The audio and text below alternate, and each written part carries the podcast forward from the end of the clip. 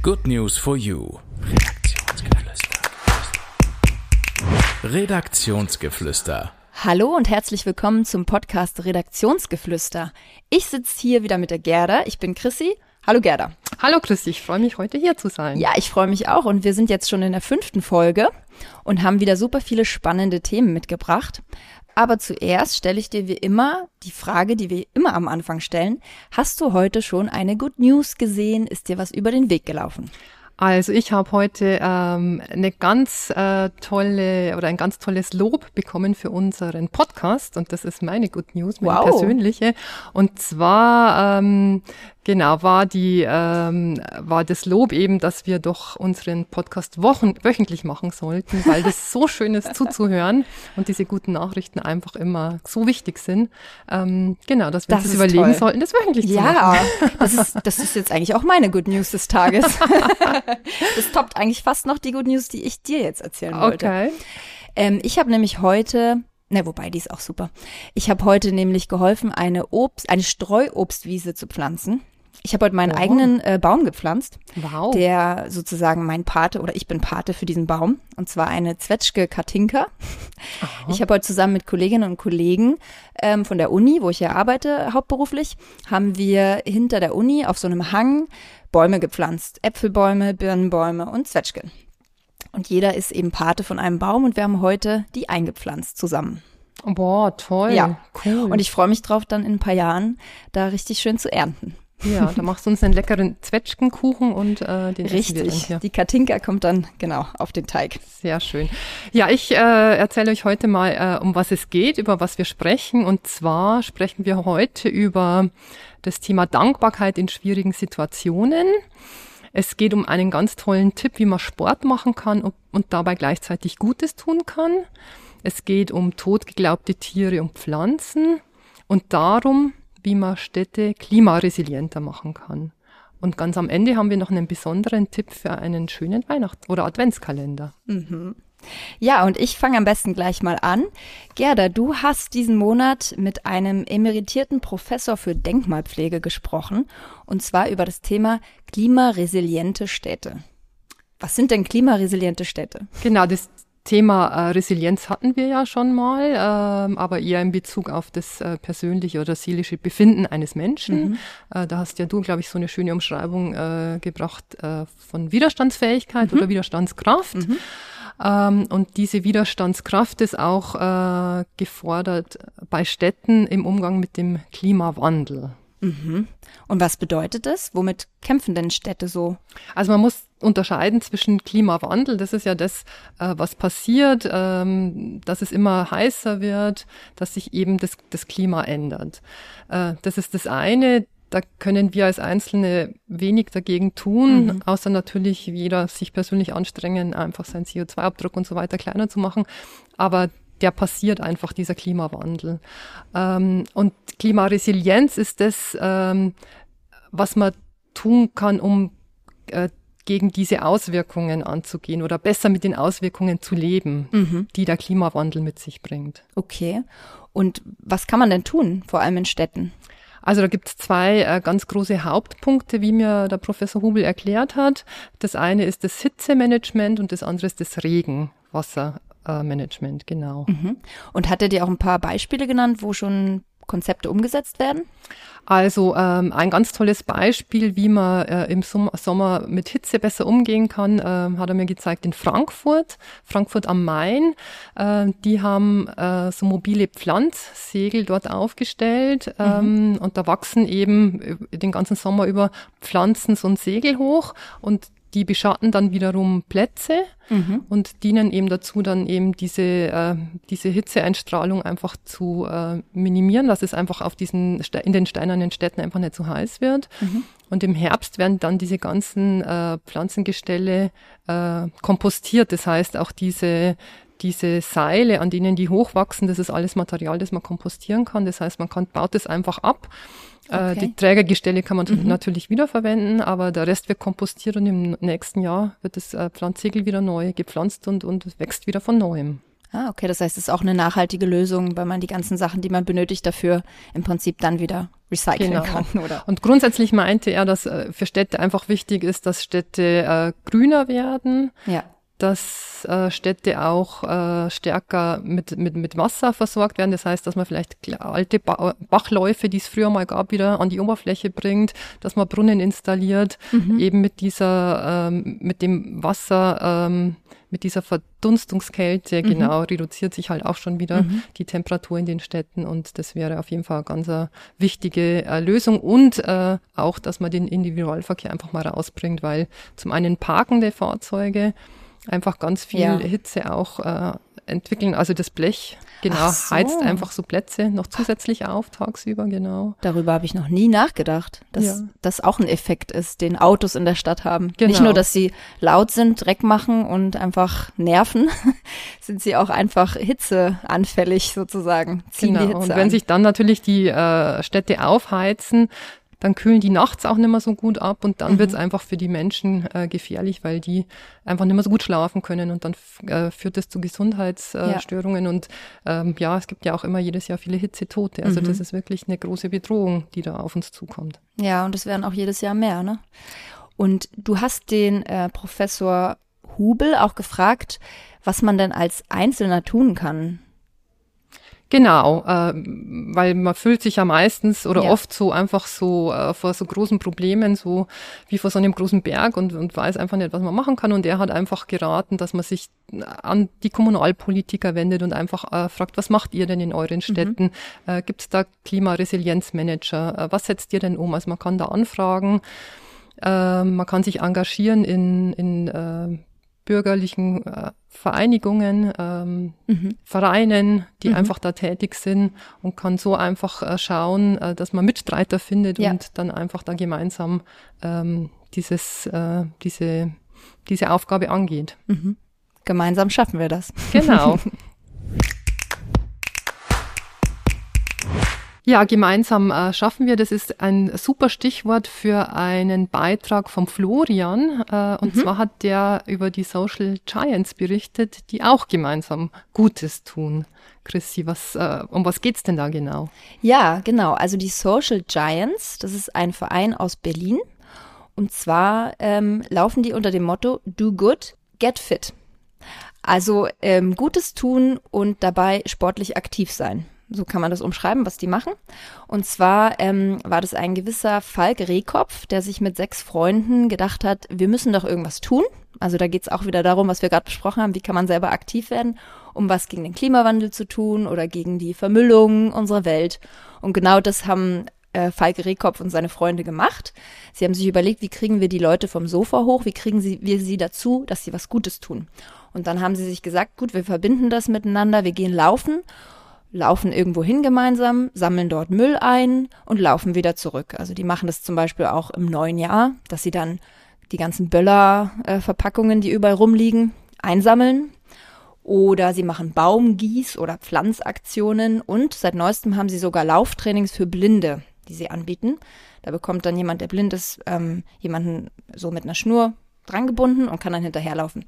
So, also die sind aktiv auf diesem Gebiet und haben mittlerweile 25 Mitglieder und wollen jetzt auch verstärkt an Schulen aktiv werden. Also wollen die jungen Leute dazu kriegen, dass sie auch ja, fit werden einerseits und andererseits was Gutes tun für die Umwelt. Das ist eine tolle Idee, weil man dann einfach äh, eher den Antrieb hat, selber aus dem Haus zu gehen, weil man ja dann einfach für jemand anders noch was macht. Also Ja. das heißt, äh, für sich selber irgendwie die Schuhe zu schnüren und laufen zu gehen, da kostet, äh, das kostet einen Ja. einfach oftmals wirklich Ja. viel Überwindung. Aber wenn man weiß, da wartet jetzt jemand auf einen, der vielleicht gar nicht alleine laufen könnte, weil er eben äh, körperlich gehandicapt ist Ja. und jemanden braucht, Ja. dann äh, ist das eine, eine tolle Motivation. Ja. Genau. Oder weil man es mit einer gemeinsamen schönen Aktion verbindet, ja. Also das verbindet ja auch, wenn man gemeinsam Gutes tut. Und ja, vielleicht ist es ja auch für den einen oder anderen, die ein oder andere, die gerade zuhört, ähm, eine Idee für die eigene Stadt, für den eigenen Ort, dass man da sowas ähm, einrichtet. Einfach so eine kleine Gruppe, das ist ja wirklich so eine Graswurzelbewegung, würde ich jetzt mal sagen. Also wirklich von unten kommend. Einfach die Leute gehen los und ja, tun halt genau vor ihrer Haustür Gutes. Und da kann man sich wahrscheinlich äh, an die Social Giants wenden und vielleicht äh, anfragen, Ja. wie man sowas aufzieht. Ja. Kann dann, man bestimmt machen. Dann packen wir die, den Link zu der Webseite einfach unten in die Show Notes und wen es interessiert, der kann einfach nachlesen und vielleicht sich ähm, in Verbindung setzen Genau. mit dem Verein in Berlin. Sehr gut. Ja, und Gerda, weil wir ja gerade auch über Baumpflanzaktionen gesprochen haben, im Zusammenhang mit den Social Giants, aber auch mit meiner Aktion heute. Wenn man Bäume pflanzt, dann ähm, tut es ja auch ganz viel Gutes für den Artenschutz. Da rede ich jetzt von Insekten, Bienen und so weiter. Aber es gibt ja auch total viele andere Arten, die ja regelmäßig aussterben. Also Unsere Kollegin Ariane hat sich mit dem Thema befasst, mit dem Artensterben. Und zwar nicht nur damit, was stirbt, sondern auch was wiederkommt. Plötzlich. Und du hast dich da so ein bisschen eingelesen, Gerda, in den Artikel von der Ariane. Erzähl uns doch mal ein bisschen was darüber. Also das war total spannend, äh, was die Ariane herausgefunden hat. Und äh, sie meinte ja dann auch, äh, sie war selber so erstaunt, weil sie mhm. zwar sich gedacht hat, naja, in die Richtung könnte schon was geben, aber bei der Recherche hat sie dann einfach so viele Beispiele gefunden, die, die auch Mut machen und Hoffnung machen. Sie sagt zwar, dass natürlich viel, viel mehr Arten aussterben, als jetzt wieder auftauchen. Mhm. Aber alleine, dass Arten wieder auftauchen, von denen man dachte, dass sie ausgestorben sind, ist einfach schon ein Zeichen, dass sich äh, die Umwelt vielleicht auch doch zu helfen weiß mhm. und, und äh, regeneriert, ja, genau. Welche Arten sind es denn, die da so wiederkommen? Ähm, also in, sie hat äh, gesprochen von 350 Arten, die in den letzten 150 Jahren ungefähr ähm, ausgestorben sind und die man jetzt äh, wiederentdeckt. Mhm. Ähm, und das äh, schönste Beispiel, oder das, das mich total angesprochen hat, war die bayerische Kurzohrmaus. Aha. Die bayerische Kurzohrmaus äh, wurde 1962 in Garmisch-Partenkirchen äh, erstmals entdeckt mhm. und im mhm. gleichen Jahr galt sie dann auch schon wieder als ausgestorben, als äh, oh. verschollen. Okay. Und die ist dann 2001 im Rohfahngebirge in Tirol wiederentdeckt worden. Ah, wow. Und äh, genau. Da ist sie nicht so weit gekommen, aber. aber äh, es wird vermutet, dass die äh, Maus äh, die Eiszeit überlebt hat. Also das heißt, die hat schon eine wow. wirklich lange Reise hinter sich und die gibt es schon wirklich sehr, sehr lange. Und ähm, da stand auch im Artikel, die Ariane äh, meinte auch, dass ungefähr 500 Exemplare ähm, muss es langfristig geben, dass, dass das Überleben gesichert mhm. ist. Also ich hoffe, dass jetzt im Rofangebirge 500 äh, von diesen Mäusen unterwegs sind, dass die auch wirklich dann noch, noch länger noch länger leben, genau. Aber sie hat nicht nur von, äh, von Tieren gesprochen, sie hat auch von Pflanzen gesprochen, mhm. die ähm, als ausgesterben gelten und wieder aufgetaucht sind. Und ähm, eine Pflanze davon ist die Pernambuco-Stechpalme, einer der seltensten Bäume der Welt. Galt wow. auch seit äh, 1861 als ausgestorben mhm. und ist äh, jetzt wieder im nordöstlichen Brasilien, Brasilien wieder entdeckt worden. Wow. Cool. Ja. Beeindruckend. Wirklich. Und ich habe zufällig äh, gestern äh, einen Artikel gesehen, da ging es um einen Langschnabeligel, der mhm. auch seit 1961 als ausgestorben galt und der jetzt in Indonesien wieder aufgetaucht ist. Ah, okay. In Indonesien, wow. okay. Der ist allerdings weit gereist. Also ganz, ganz ein spannendes Thema und äh, wer noch mehr dazu äh, wissen möchte, der kann sich einfach den ganzen Artikel von der Ariane mhm. durchlesen. Da sind auch tolle Fotos mit dabei. Kann man sich einfach einen guten Eindruck äh, davon machen, wie die Tiere auch in Wirklichkeit aussehen. Christi, du hast ein ganz tolles Interview geführt mit einer Autorin, der Nora Hille. Mhm. Die hat ein Buch veröffentlicht, Wenn Licht die Finsternis besiegt. Mhm. Und äh, sie beschreibt darin, äh, wie sie mit einer bipolaren Erkrankung lebt. Ja, genau. Vor allem, wie sie ihr Familienleben meistert, wie sie es überhaupt schafft, ja, auch glücklich und dankbar zu sein. Genau, sie, äh, sie sagt ja, die Liebe zu meiner Familie bindet mich ans Leben. Mhm. Vielleicht sollte man vorher kurz erklären, was eine bipolare mhm. Erkrankung ist. Ja, also eine bipolare Erkrankung, das ist eine Persönlichkeitsstörung, eine psychische Erkrankung, ähm, wo die Betroffenen extreme Stimmungsschwankungen haben. Also früher hieß es manisch-depressiv. Das ist auch was, was man so in der Gesellschaft immer noch landläufig darunter versteht. Ähm, und es sind Stimmungsschwankungen, die können sich normale Menschen nicht vorstellen. Also die rutschen ab in tiefste Tiefen der Depression und in die höchsten Höhen der sogenannten Manie, die dann ähm, einerseits euphorisch sein kann, aber auch dys dysphorisch. Das ist dann die verzweifelte Manie. Und die Nora Hille hat mir auch erzählt, wie es bei ihr war. Sie hatte ähm, eine Manie-Phase, die war allerdings dysphorisch, also die war verzweifelt. Und das war auch der Moment, wo sie angefangen hat, in Behandlung zu gehen oder wo sie erstmal wirklich diagnostiziert wurde und die Diagnose annehmen konnte. Mhm. Sie schreibt ja auch, oder, oder sie hat dir erzählt, dass in Deutschland 5,3 Millionen Menschen äh, an Depressionen leiden. Mhm.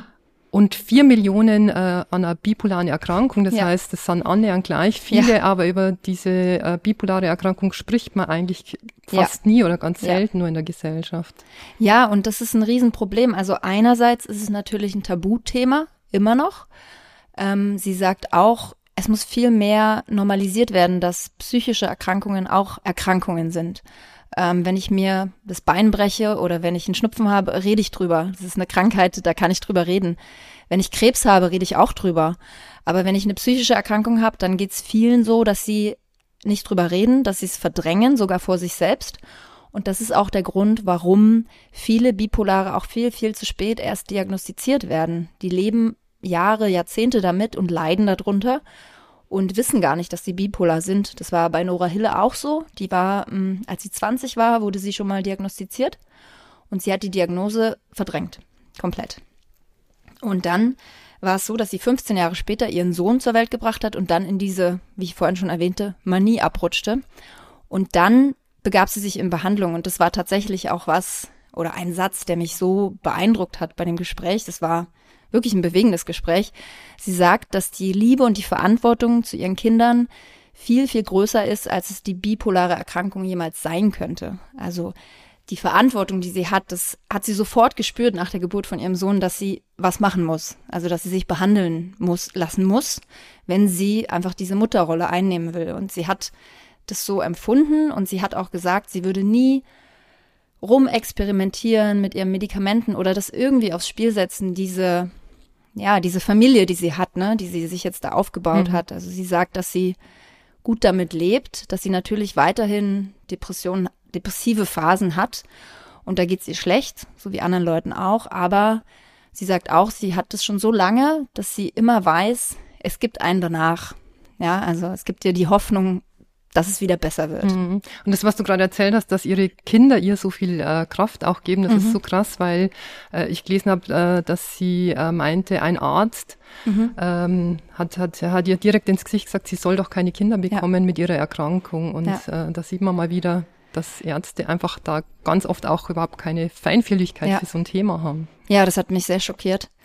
Und sie hat mir eben auch gesagt, dass sie Rückmeldungen bekommen hat von Frauen, die das auch so erfahren haben und jetzt durch ihr Buch, und da muss man dazu sagen, das Buch ist wirklich, wirklich sehr offen, ähm, schonungslos ähm, und manchmal ist es wirklich sehr schmerzhaft zu lesen, was sie alles erleiden musste in ihrem mhm. Leben. Und aber daraus ziehen jetzt die Leser und Leserinnen, die vielleicht betroffen sind oder die im Umfeld jemanden haben, der diese Krankheit hat, äh, ziehen Hoffnung daraus mhm. und sehen, okay, es geht. Man kann ähm, auch wieder da rauskommen, man kann damit leben im Prinzip, mhm. ja. Also ich finde es ganz wichtig, dass, äh, dass jemand äh, sich das traut, wirklich damit an die Öffentlichkeit zu gehen, mhm. weil in meinem äh, privaten Umfeld oder in meinem familiären Umfeld ähm, ist dieses, äh, diese Erkrankung auch äh, ein mhm. Thema und äh, ich weiß, ähm, wie schwierig das ist, mhm. damit zu leben ähm, und wie wenig Menschen wirklich damit äh, in Kontakt kommen wollen auch. Ja. Weil das eben so ein Tabuthema ist und mhm. insofern mhm. ist es ganz toll, wenn, wenn jemand diesen Mut hat, da nach draußen zu gehen und zu sagen, ich durchlebe das und ich schaffe das auch, ja. weil das einfach so viel Mut macht. Ja, ja ganz genau. Toll. Sie sagt auch, dass der beste Schritt hin zu mehr Sichtbarkeit, dass es auch in der Gesellschaft ankommt und angenommen wird, ist einfach der Kontakt. Und deswegen hat sie auch dieses Buch geschrieben. Also es ist nicht nur für Betroffene und das Umfeld, sondern auch für interessierte Menschen, die eigentlich damit gar nichts zu tun haben. Aber wer weiß, vielleicht treffen sie mal jemanden und dann können sie sich halt besser einfühlen. Also große äh, Buchempfehlung. Ja ähm, das Buch von der Nora Hille, Wenn Licht die Finsternis besiegt. Wir, schicken, äh, wir packen den Link dazu auch wieder in die Show Notes. Genau.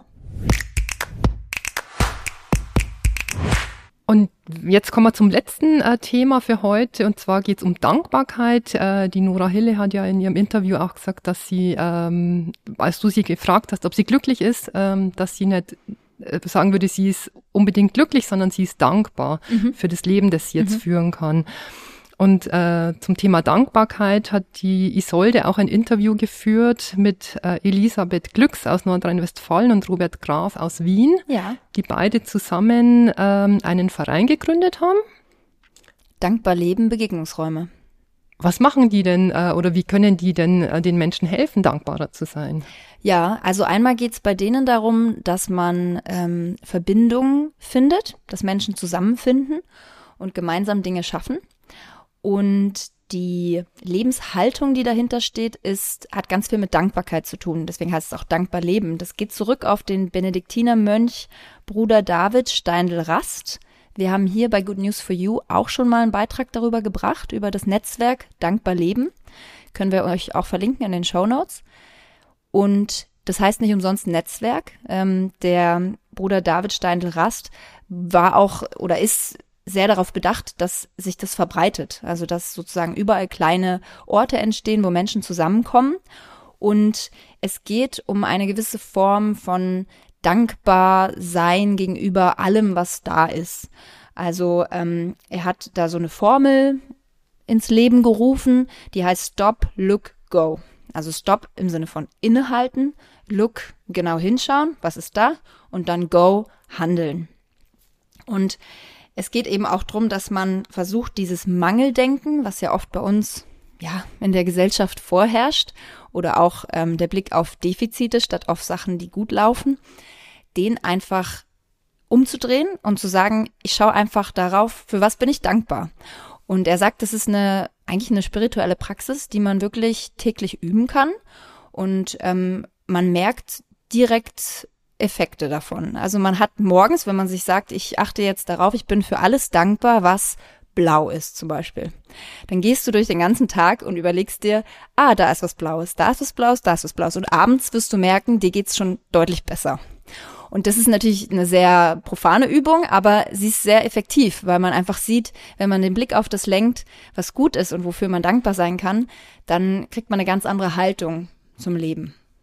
Und äh, diese Begegnungsräume, die sind auch äh, im virtuellen Raum, mhm. die sind nicht nur tatsächlich, oder? Genau, im virtuellen Raum, ja. Genau, da kann man sich dann online treffen.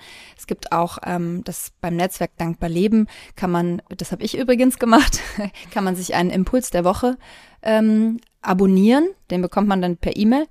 Und das ist eigentlich immer ganz schön zu lesen, was so für ja, Inspirationen gibt für den Tag.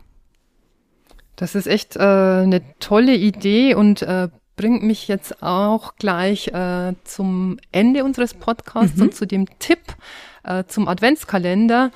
Ähm, Adventskalender? Was für ein Adventskalender, Gerda? Ja, und zwar haben wir uns überlegt, ähm, weil wir einfach auch äh, dankbar sind, dass wir immer über so tolle Themen berichten dürfen und auch über so tolle äh, Vereine, die es gibt und die Gutes tun. Mhm haben wir uns überlegt, wir würden gerne einen Adventskalender machen äh, und an jedem Tag einen Verein oder eine Organisation vorstellen, die Gutes tut und äh, die äh, wir finden, dass man die äh, unterstützen sollte. Das heißt, ähm, auf Instagram, auf unserem Social-Media-Kanal äh, und auch auf der Webseite äh, wird man dann jeden Tag äh, ein Beispiel finden und ein Kurzporträt über eine äh, Organisation oder einen Verein, die was Tolles machen. Super, klasse. Und wir sind natürlich auch sehr dankbar für die ganzen positiven Reaktionen auf unseren Podcast. Danke, danke. Ihr könnt gerne weiterhin schreiben, wie ihr das findet, was wir hier machen. Ihr könnt uns natürlich auch gerne ähm, Good News liefern, also Projekte, Organisationen, Menschen, über die wir berichten sollen. Gerne her damit. Wir sind immer auf der Suche nach neuen Good News. Und folgt uns gerne auch auf Instagram, auf LinkedIn sind wir und natürlich auf YouTube. Und empfehlt uns gerne weiter. Wir freuen uns natürlich, wenn wir neue Hörer dazu bekommen und äh, wenn wir einfach unsere guten Nachrichten äh, weiter in die Welt hinaustragen können. Genau so ist das. So, und dann sage ich Tschüss für heute. Wir hören uns beim nächsten Mal, nächsten Monat, wenn wir dann wieder mit neuen guten Nachrichten an euer Ohr kommen. Bis dann, Chrissy, mach's gut. Du Ciao. auch. Tschüss.